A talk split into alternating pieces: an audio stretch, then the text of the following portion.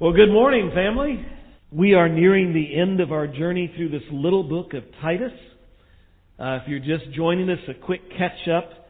Young Pastor Titus was left by the Apostle Paul on the little island nation of Crete.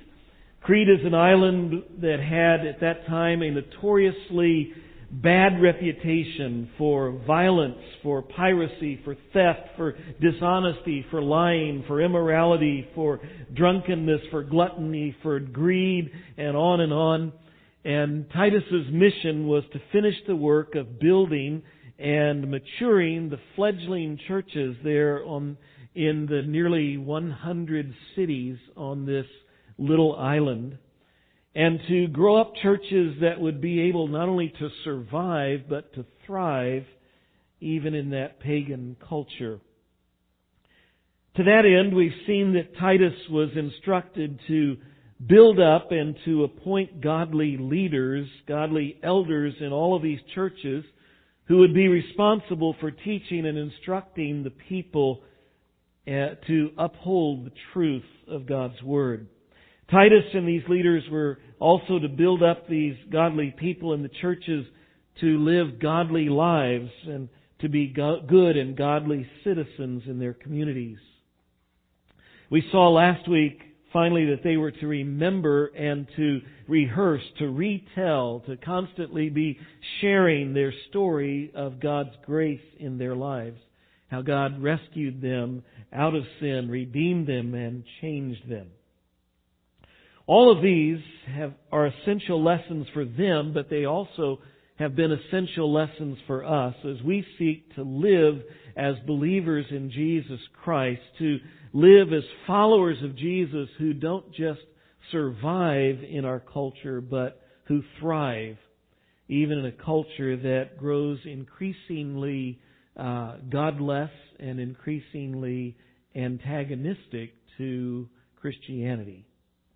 Today we come to chapter 3 and verses 9 through 11. I hope you've got your Bible out and will follow along as we look as the apostle comes to the final the final paragraphs. We're going to look at some this week and then next week we finish up our study here in Titus. Often, I, I don't know if you've noticed, but often when you talk to people, the end of the conversation is not the time to tune out, it's the time to tune in. If you haven't been following along, tune into the last part of the conversation. Sometimes, and I've noticed particularly with men, there's a tendency with men that uh, you'll sit down, you'll talk, and they'll talk and talk and talk for maybe an hour or two, and and all along they'll talk about football, they'll talk about uh, uh, sports and hunting and whatever, and then in the last few minutes as you're getting ready to say goodbye, then they will, will suddenly say, Oh yeah, by the way, I lost my job, my wife has cancer, I gotta run, we'll see you. they, they tend to spill out everything in the last, you know, 30 seconds or minute of your conversation. So if you tune out, if you tune out before the end, you've missed out. Other times what I've noticed is some people will tell you during the course of the conversation, they'll tell you what the point was, but they will often circle around at the end and hit it again just in case you missed it. That I think really is what Paul is doing here. He's circling back around to what is one of the key thoughts in this, in this little letter, and he hits it from a different perspective. Verse 9 through 11, follow along as I read. But avoid foolish controversies, genealogies, dissensions, and quarrels about the law, for they're unprofitable and worthless. As for a person who stirs up division after warning him once and then twice, have nothing more to do with him, knowing that such a person is warped and sinful, and he is self-condemned. He begins there in verse 9 with with the word avoid. In some of your translations, it's the first word, some of it's the second. But this little word avoid literally means to turn away, to, to face the other direction, to turn away from, to walk away from something. I have a feeling that probably a fair number of you here this morning are avid label readers. When you, when you get the can off the shelf, when you get the box off the shelf, you read it to see what's in it before you take it home to put it in your pantry. For some of you, um, you're doing that because you're looking perhaps to lose some weight and you're checking the, the fat or the calories or the sugars or whatever. For some of you, it's maybe has to do with a medical condition or maybe just you're concerned about your overall health and so you're trying to cut out certain things.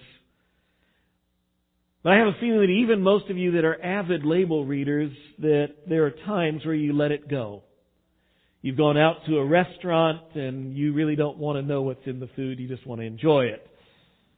Or you're over at a friend's house and you don't want to be rude and so you don't ask to see the package to see what, you know, and you don't say, you know, what's in these beans? You know, you just eat them and to be polite. You ignore it this time. Maybe there are times where you just get a little lazy and so you, you stop checking or you're craving a little salt or some of those sweets that aren't in the normal routine and, or maybe you just miss the taste of MSG or whatever, you know, you, so you, sometimes we're, we're just not that particular about those labels even though we're avid.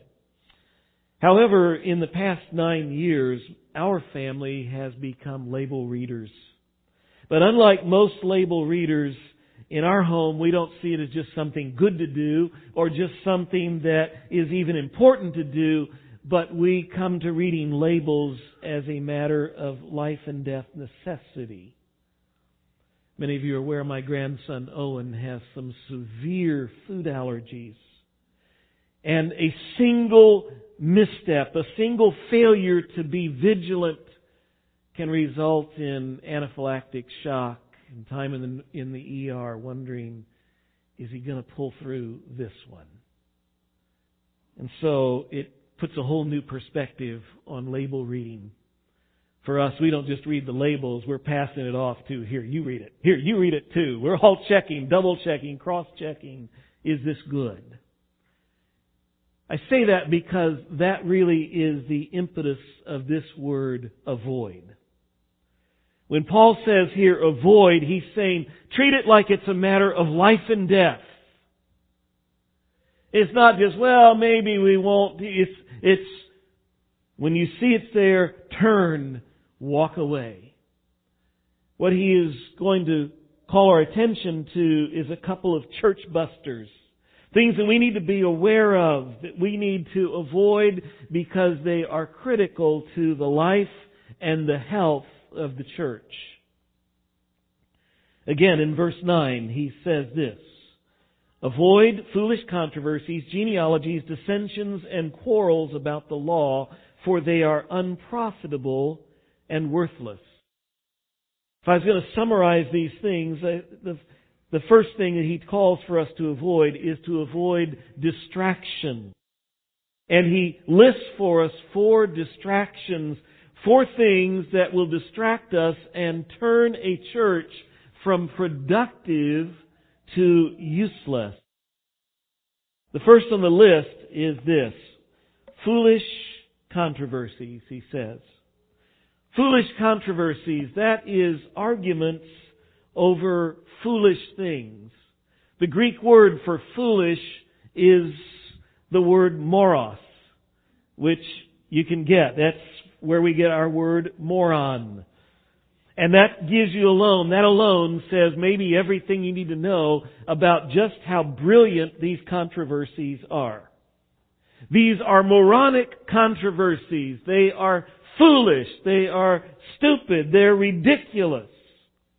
For example, if you go back to the ancient rabbinic writings, what you discover is that the rabbis would sit around and have great scholarly debates over really important matters like, do angels observe the Sabbath? We have to observe the Sabbath. I wonder if the angels do. And so they would have heated and, and, and intense debates over do angels have to observe the Sabbath? No is the answer to that question, but that's way too simple. But it didn't just stop with the Jewish rabbis. It continued into the church. And we find that throughout the history of the church, the church has a long history of foolish controversies. The commentator I was reading this past week, one, one old commentator, uh, Adam Clarke, and he, he quoted one of the great debates of the elite medieval scholars, the academics, the academics. And in his commentary, he quotes for us, quoted for us one of these uh, one of these debates. In his commentary, he left it in Latin. He didn't bother to translate it. But here it was. Utrum essent excrementa in paradiso. That was one. The next one was this. Utrum sancti resurgent cum intestini. Oh, wow. You know, we go, those are, those are pretty intense. We get it. Well, we don't. So, you have to have it translated, and so I took the time to translate it for you. And here's my translation of the first one is, will you have to go to the bathroom in heaven? And here is the second great debate of these elite scholars in the medieval days, and that is, will the holy be resurrected with intestines? See, these go together. If you don't have to go to the bathroom, why would you need intestines in heaven? So, you know, they have these great, serious, long, intense, big debates. And the more I thought of that, I thought of the irony of it all. All those years as I spent as a youth pastor leading junior high boys was actually preparing me for deep theological, scholarly debates with great intellectuals. I mean, this was the stuff of junior high fodder. Will you go to the bathroom in heaven? You know. And what that just says is, folks, the stuff that we occupy ourselves with so often, even as the great scholars, is moronic stuff. It's stupid. it's the tendency for us to promote ideas and arguments for things that the scriptures don't cover or aren't clear about, and things that have no real value and no real certain answer. These are the things that generate lots of heat in seminaries across the land and across the world, but produce no real light, no great value. As one of my seminary professors used to say, there are people who are constantly trying to unscrew the unscrutable, trying to know the unknowable. And so Paul wrote to Timothy, have nothing to do with foolish, ignorant controversies, for you know that they breed quarrels. 2 Timothy 2. That's the first of these distractions that, that can take the church from being productive and move it to the realm of worthless. The second distraction that he calls our attention to. He says avoid foolish controversies. Secondly, genealogies. We go, genealogies. Is he saying that you and I shouldn't read or shouldn't discuss genealogies when we come to them in the scriptures. You'll find them, for example, in, in Genesis chapter 5 or later, Genesis chapter 10. You'll find them in, in Chronicles. You'll find them in Ezra. You'll find them in Nehemiah. You'll come to uh, Matthew chapter 1. You have the genealogy of Christ. And again, over in Luke chapter 3. Is that what he's saying? Most of you would say, well, when I read the scriptures, I really skip past the genealogies anyway. So it doesn't really bother me, you know, when it says so and so begat so and so, who begat so and so, who begat so and so, who begat so and so, and it goes on for page after page, and we go, why is this here? Well, here we go from Scripture. Paul says, avoid them. Enough said. No, that's not what he means. This mention of genealogies here actually takes us back a little earlier in the book. If you go back if you're around at the beginning of this study, chapter 1, verse 10, the apostle Paul mentions these empty talkers and deceivers, these, false teachers who were stirring up trouble on, the island of Crete, and he says these false teachers and deceivers of the circumcision group. And we wonder, huh? And that's Bible code talk for Jews. These, these false teachers were among the Jews. And then two verses later, down in verse 13 of chapter 1, the apostle says this. He says that he is to rebuke them, the, the people, sharply, so that they will be sound in the faith, so that they will not devote themselves to Jewish myths and the commands of people who turn away from the truth. Titus, you need to invest in teaching the people so they know the truth well, so that when these false teachers, these Jewish false teachers, start propagating Jewish myths, they won't buy into it. Paul wrote Timothy similarly. See, says, As I urged you, Timothy, when I was going to Macedonia, remain at Ephesus. Just like the apostle Paul left Titus on the island of Crete, he left Timothy back in the city of Ephesus. And many things were different in the two places, but one thing that was the same is this particular issue. And the apostle goes on in 1 Timothy chapter 1 verse 3, he says, I, I urge you remain in Ephesus so that you may charge certain persons not to teach any different doctrine, nor to devote themselves to, here it is, myths and endless genealogies, which promote speculations rather than the stewardship from God that is by faith.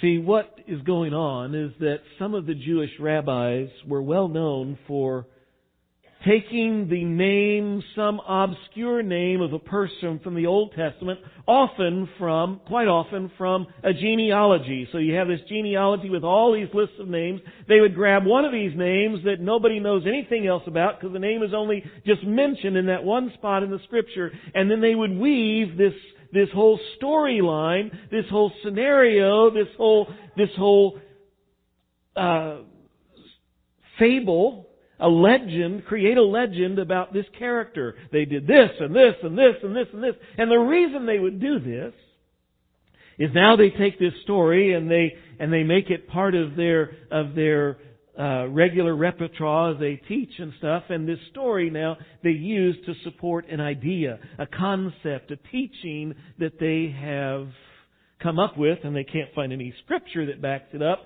So they build a legend, a story, a myth and it supports the teaching. We know this because you can read them. The Haggadah, a collection of Jewish rabbinic writings, contains scores of examples of these myths, these legends that rabbis made up ultimately to bolster some argument, some viewpoint, some teaching that they wanted to propagate. In other words, these genealogies equal human speculations that people use to build them, build up what they want to propagate because it's not in the scriptures. So it's setting human teaching, human speculation as opposed to the scripture. And so while we don't really deal much with Jewish myths today in the church, this same problem is alive and well in Christian circles today.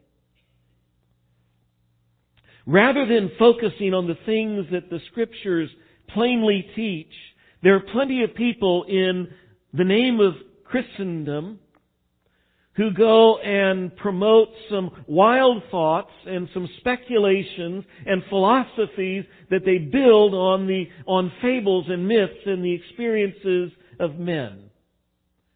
And if you doubt that, I challenge you to go to hang out in some Christian bookstores or to go on Christian websites and what you'll find is that there are plenty of things like this. This person propagating there and telling about their experience of 30 minutes in heaven or their five minutes in hell or how numerology or equidistant letter spacing or the Great Pyramid in Egypt will all unlock the mysteries and secrets in the Bible. It's all out there. So they tell us how we need this psychological technique or we need this person's new insights into the scriptures. And by the way, we don't. But they do that instead of just going and studying and learning what the scriptures clearly teach. It was a problem on Crete and it's a problem today. Getting away from the clear teaching of Scripture and following human speculations. There's a third distraction which can come to the church which will, which will move us from being productive to being worthless in ministry. And it's the third thing in the list. He says that we are to avoid foolish controversies and genealogies and dissensions. Dissensions, being contentious, wanting to debate. It simply is dealing with people who have a tendency to want to argue and fight. Period. About anything, about everything. Contentious people. Anybody here like that? No, no, no, that's wrong question. Anybody here know anybody like that? Yeah, we do. Everything becomes a debate. It really comes down to simply a person of pride who's all about pushing my way, my views, my thoughts. I have to win every argument. I have to, you know, it's a person who's just all about being contentious. Dissensions equals contentiousness. Contentiousness, being argumentative, should not be descriptive of God's people. Earlier we read last week in, up in, earlier in chapter 3, second verse where he's describing, he's reminding us of things that we need to, to do, things we need to be. And he said there in verse 2, he says that we are as believers to speak evil of no one, to avoid quarreling, to be gentle, to show perfect courtesy toward all people. Again, Timothy's having the same problem over in Ephesus, and the apostle writes again something very similar to him, and he says, And the Lord's servant must not be quarrelsome, but kind to everyone. Arguing should not be descriptive of God's people, but it all too often is. Brothers and sisters, no matter how spiritually mature someone claims to be, no matter how eloquent they may be as a teacher, if they are quarrelsome, if they are contentious, don't follow them. Don't listen to them. Avoid them. Go the other way. Fourthly, the fourth, the fourth distraction that will move us from being a church that is productive to a church that is unproductive, worthless in ministry. The fourth thing in the list, he says, speaks of quarrels about the law. Quarrels about the law.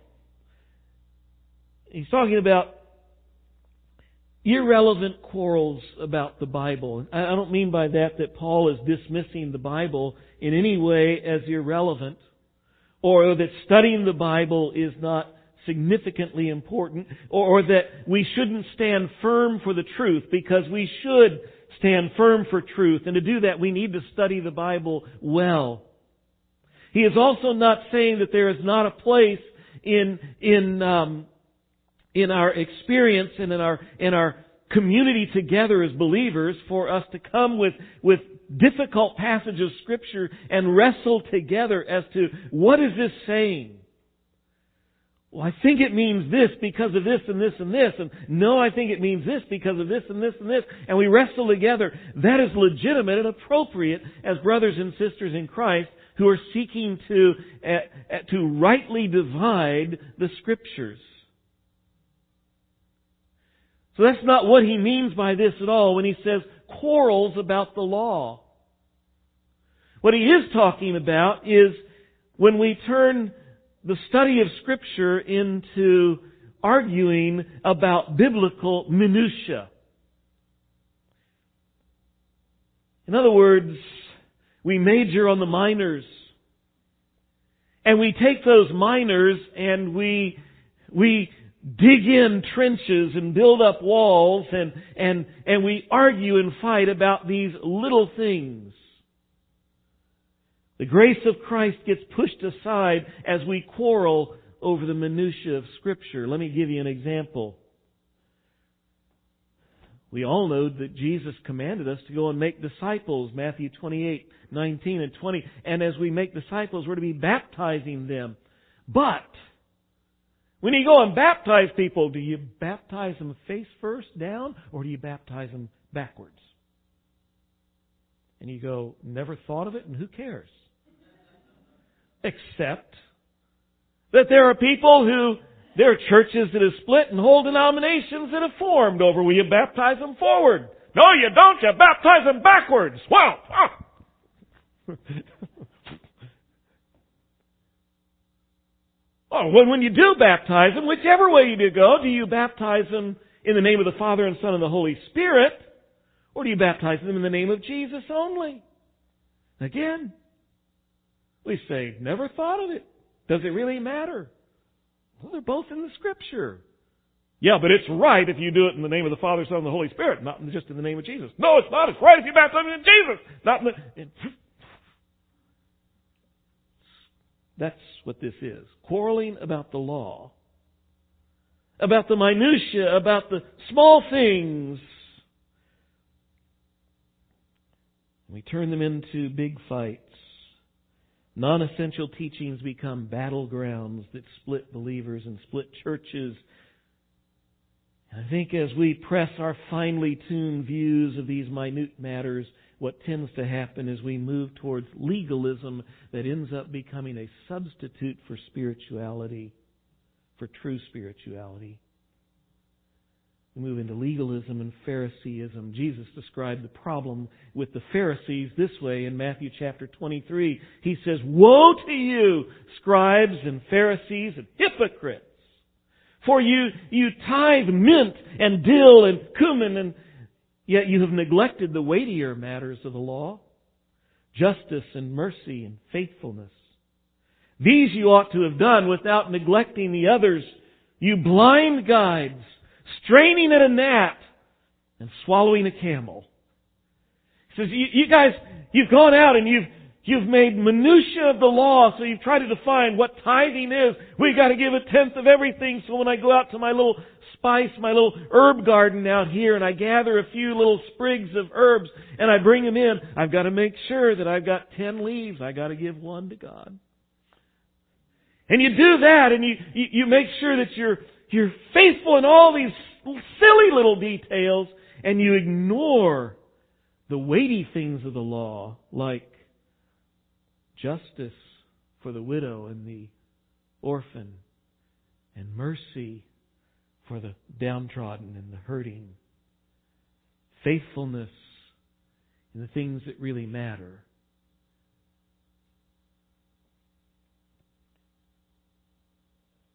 like blind guides, he says. You fix your morning coffee and you get out the little cheesecloth to pour your coffee through, to get out the coffee grounds. And by the way, you caught a gnat, happened to get into my, my coffee and I, I strained the gnat. And then somehow pull the cheesecloth away and a camel falls in my cup and I don't worry about it and I drink my coffee. Says it's, it's ludicrous.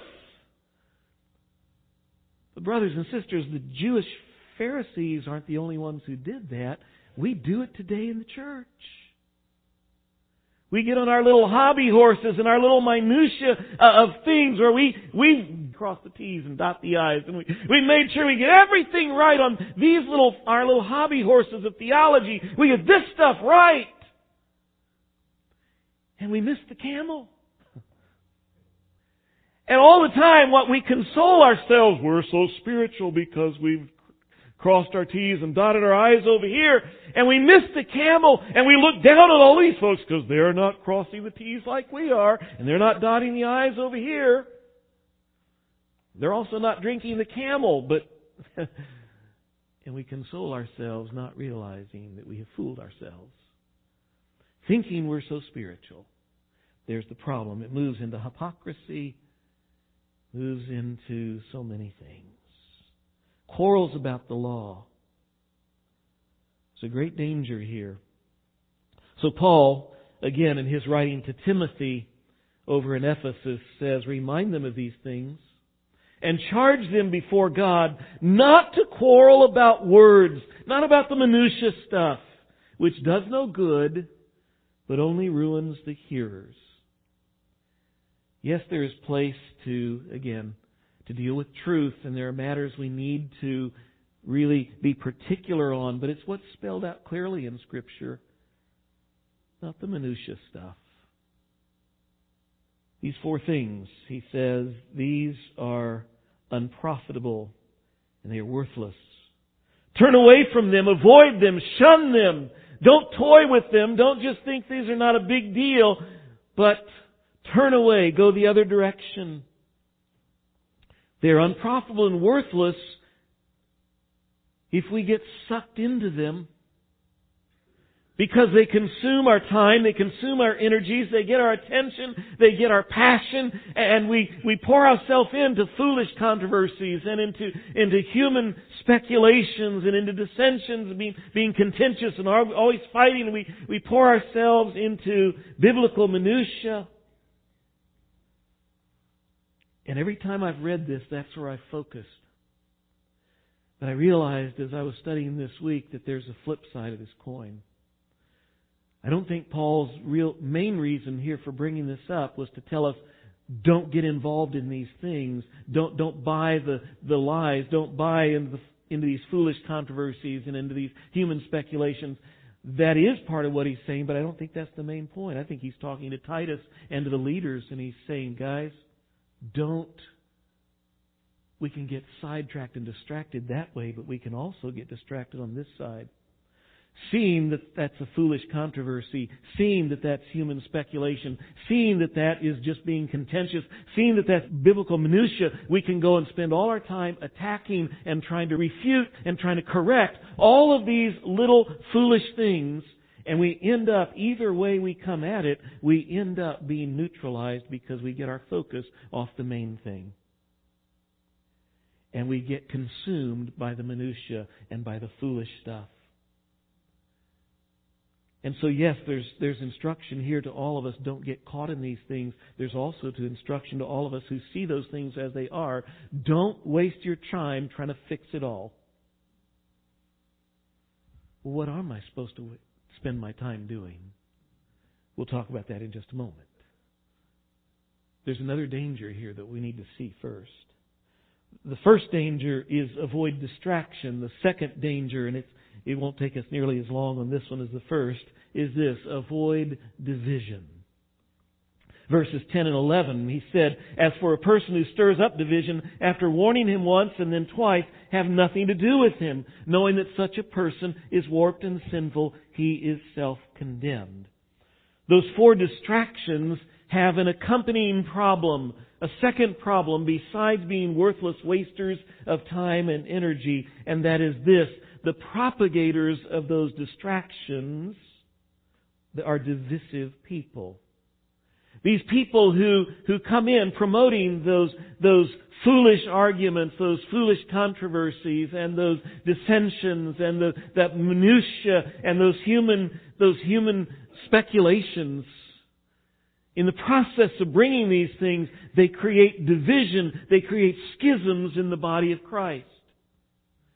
Because what's at the root of all of those things is pride, and it's these people calling people to themselves, be, you know, come and follow me and get the, and get the insight, get the, the little secret word and the special knowledge and the, the depth of spirituality by following these ridiculous things.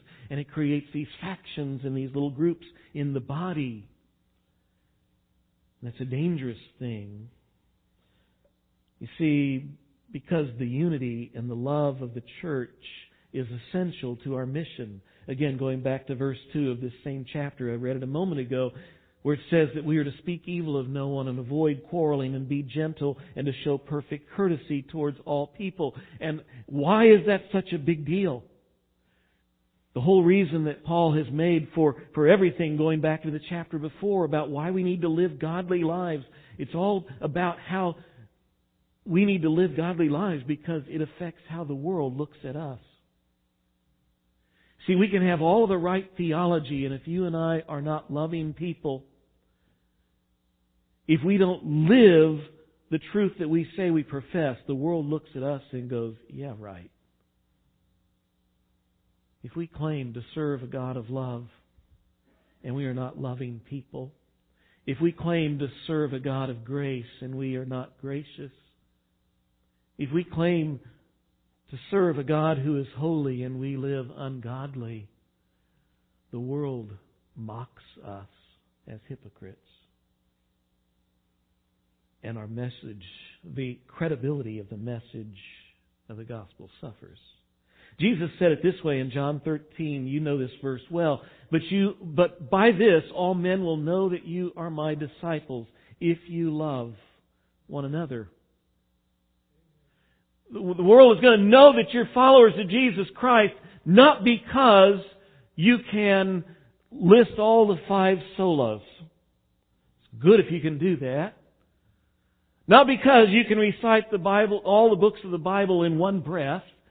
Nice if you can do that. Not because you can recite the Beatitudes or name all twelve of the apostles or, you know, whatever. Though by this all men will know that you are my disciples if you have love for one another. So it is that the witness and the testimony of the church is destroyed when we are divided, when we split into factions over minutia and foolish arguments and divisive people and human speculations. You see? These two things go together. And so go back to chapter 1 and verse 11 as Paul is talking about these Jewish false teachers with their myth. And he says, what do we do about them? They must be silenced because they're upsetting whole families by their teaching.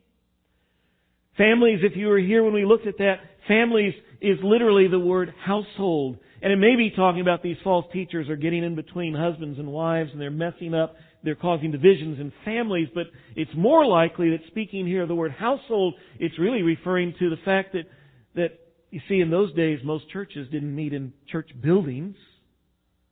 They didn't have buildings. They met in homes.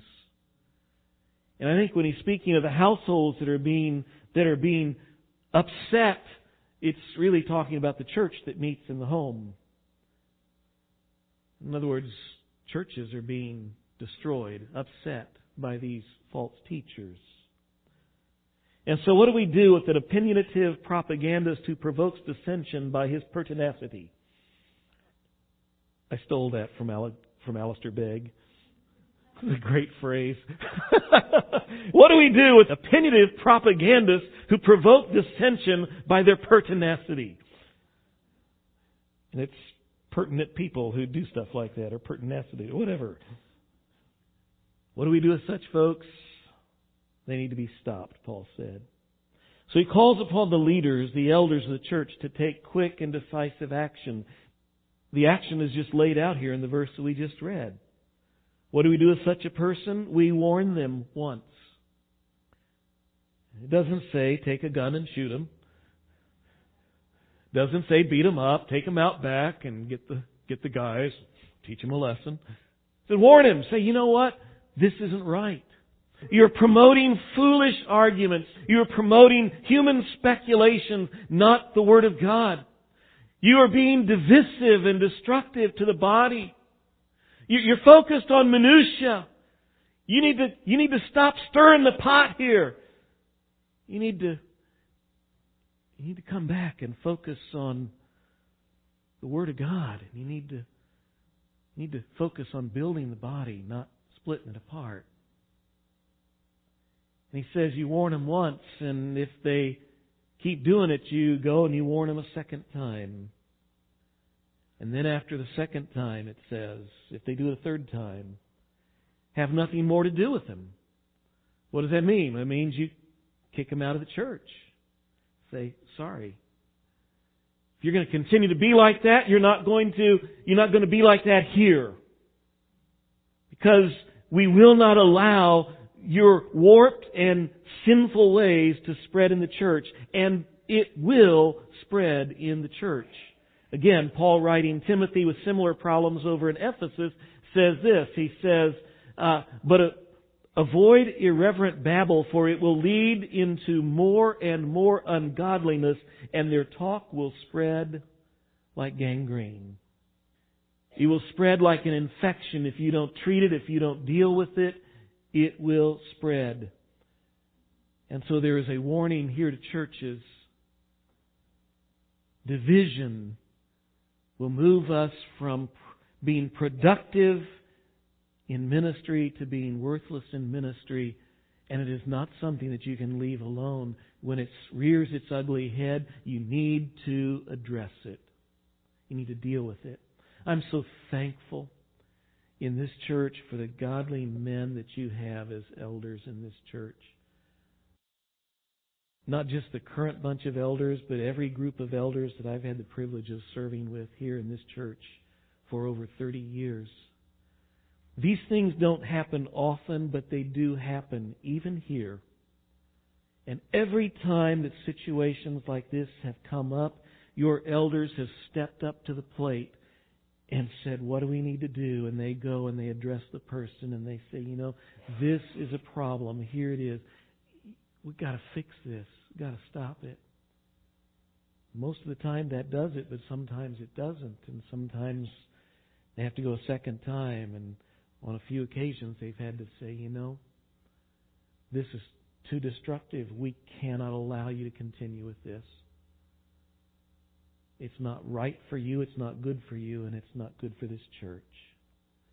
I'm so thankful for leaders like that. You guys need to you need, you need to appreciate your elders and you need to pray for them. Because they need wisdom and they need grace and they need boldness to be this kind of leader. Paul has warned us about these two dangers, distraction and division, that can derail the church from our mission, our focus, and render us unproductive and our passage ends there, but I don't want to end the message there because that's kind of a downer of a place to end it. So what I want to do is take us back and to the flip side. I asked a minute ago, or brought up the question a moment ago, if this takes us off focus and moves us to be unproductive, where should our focus be and what makes us productive as individuals and as a church? The, the question is answered in the verse where we ended last week in verse 8, so I'd invite you to look back up there. He's, he's finishing a, a section where he has been reminding us of things that are important in verses 1 through 8. And he gets down to the end and he kind of sums it up in verse 8 and he says, I want you to insist on these things so that those who have believed in God may be careful to devote themselves to good works these things are excellent and profitable for everyone. What are the things that are excellent and profitable for people, for, as the NIV says, for all men, for believers? What are they? Notice what he said. Those who have believed in God, number one, believing God's truth, and who are careful to devote themselves to good works believing God's truth first, and secondly, devoting ourselves to good works. In other words, living a good, a godly life. Going back to the very beginning of the book, verse 1, the Apostle Paul lays out what is his aim, his ambition, his driving move in life. What's he looking for? Look back in verse 1. Paul says this His passion is to help people to know the truth that leads to godliness. It is actually the main theme of this book. These two concepts, truth and godly living, are the two big concepts of this whole book. From verse 1 of chapter 1 to verse 1 of chapter 2, the Apostle Paul, if you read all the way through, what you'll see come up again is how, is how the importance of teaching sound doctrine, of sound teaching. Chapter 2 verse 1, But as for you, Titus, teach what accords with sound doctrine. It's all about teaching the truth of God's Word. And then from verse 2 of chapter 2 to the end of the book, the rest of the book is focusing on that truth applied, living godly lives. And he tells us and lays it out in plain, simple, clear terms what it is to live like a godly person. Brothers and sisters, how do we live a productive life? Focus on learning and sharing God's truth, on, on knowing and teaching God's truth. And secondly, focus on living a godly life. And you'll have a productive life. If that is our focus as a church, knowing God's Word and sharing God's truth and living godly lives, we'll be a productive church.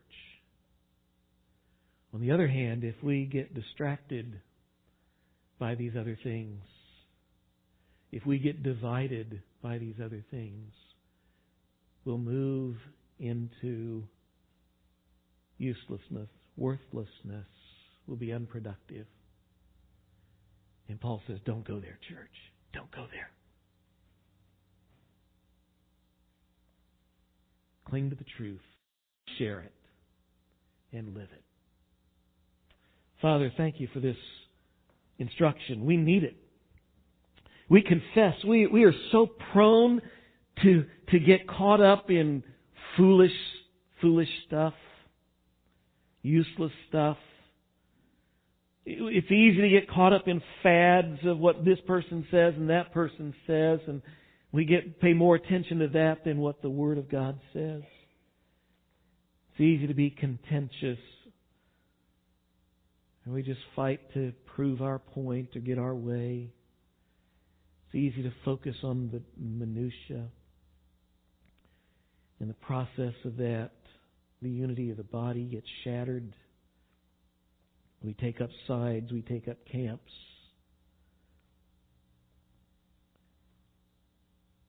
And the church becomes powerless and meaningless in the culture.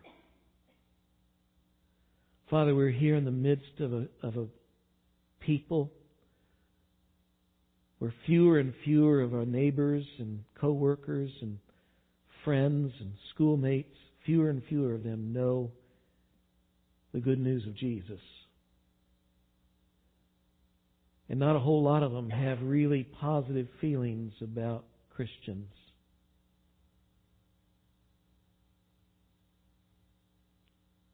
And the reason is that so often we have we haven't lived it. And we're not sharing the truth.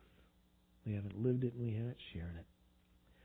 Father God, I pray that you would change that in us. Each one of us individually, personally, and together corporately as a church. The two things that would define us here at the Chapel of the Lake is we are people who love the Word of God. We, we learn it, we share it, and we live faithfully for Jesus. In His name we ask that you would make it happen.